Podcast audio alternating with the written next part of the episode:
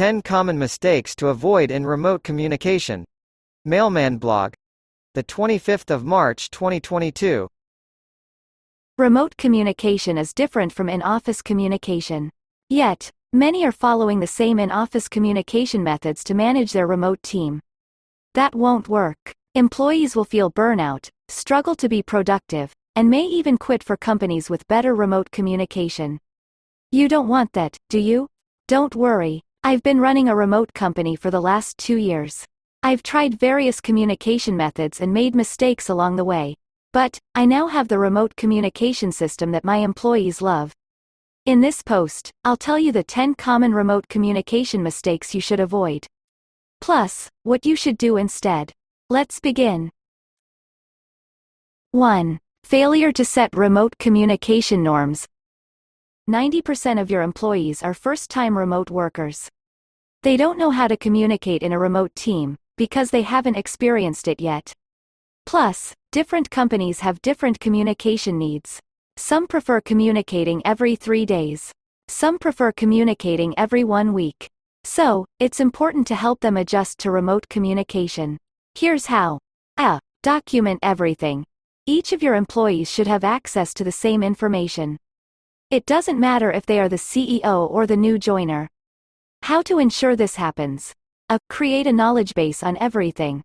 Company values, project details, how the company operates, how you take meetings, to whom a person should report, how employees should update progress, etc. B. The guide should also contain communication guidelines.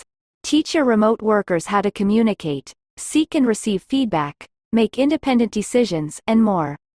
Set up clear guidelines on whom to approach in case of an emergency. Plus, prepare communication principles like I don't communicate on weekends, unless urgent, define urgency. E. Ask employees to be clear and concise when communicating. E. Promote written communication. Cut meaningless meetings and calls. IV.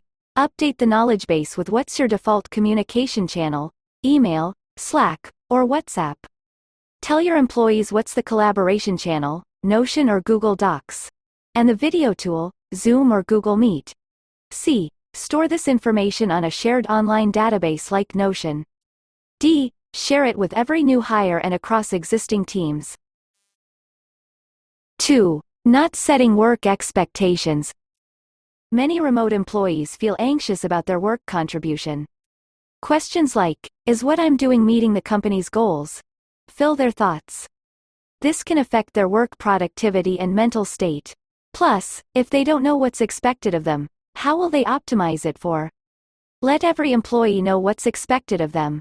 Provide an in-detail guide on the short-term, medium-term, and long-term goals they should achieve. Start by assigning weekly tasks to every employee when you onboard them. Make their role clear, set strict deadlines, check in with your employees every month. Update them about their work performance.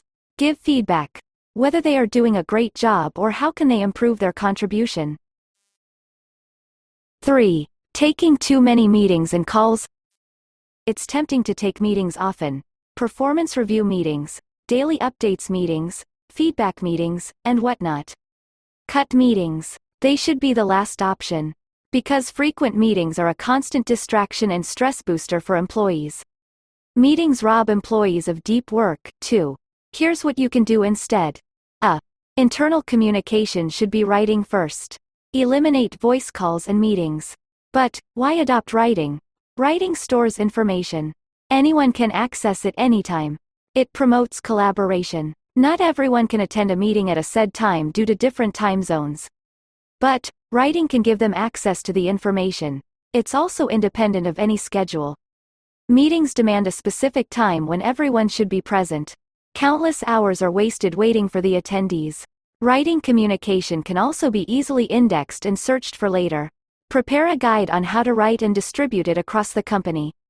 B. Avoid asking for daily updates. Instead, Ask for weekly updates. Tell your employee to send a work update every Friday answering these two questions. I. What did I do this week?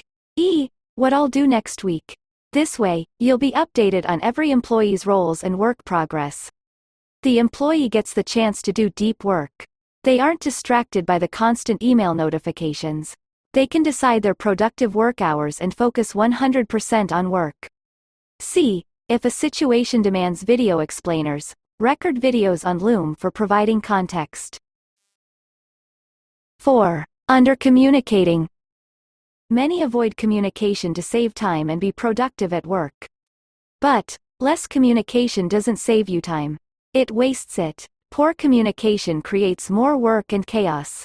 For example, you assume something. You do the task which wasn't a priority or do it wrong. Now, you have to do it all over. It's better to over-communicate than to seed misunderstandings. Ask what you don't understand. Seek suggestions. Create a culture where every employee is free to ask questions and clear their doubts. 5. Optimizing for brief communication. People set the standard to say more in fewer words. They try to finish the conversation as fast as they can to go back to work. But, this isn't poetry. We aren't here to gauge each other's literature skills. Don't let others guess what you mean. If there's a chance your words can be misinterpreted, they'll always be. Brief communication wastes time for everyone and promotes inefficient work. Communicate to be clear, ultra clear. Provide relevant context around the topic of the discussion. If it requires you to write a long guide, so be it. Communicate to be understood, not to boast about your literature. 6. Taking unprepared virtual meetings. No matter how many meetings you cut, there are few conversations that demand face-to-face virtual meetings. Nothing can replace that, but, you should have a strict meeting criterion and avoid unprepared meetings. I like this Loom example. Or this Grammarly example. Reserve meetings only for brainstorming sessions, feedback that requires videos, and emergencies, example, conflict between employees. For everything else, adopt writing. Avoid over-scheduling meetings. Here's how to prepare for meetings. A. Update the person about the meeting 3 to 4 days in advance. Let them know why you're scheduling it. Avoid random meetings. It leads to mini panic attacks. You know what I mean. B. If it's a team meeting, ask everyone to prepare for the meetings. Tell them to write their inputs before sitting for the meetings. So, time isn't wasted on what to speak. Plus, every participant can contribute and doesn't feel left out. C. Record the meeting. So, participants can access it anytime to recall important points. It will also be useful for those who couldn't attend the meeting. They won't bother and distract everyone else from asking for what was said in the meeting. 7. Expecting an urgent response. Remote employees reside across different time zones. So, don't rush response time. You don't want to set a culture for late nights calls and meetings, do you?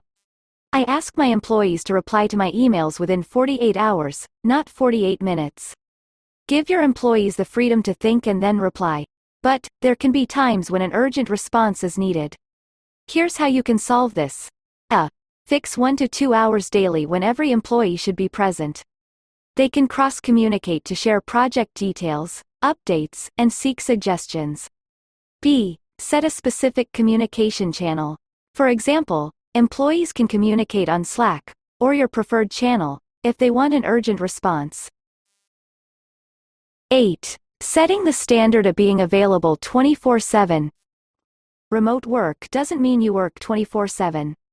That's unhealthy. Prioritize your mental health. Set clear boundaries with your team members.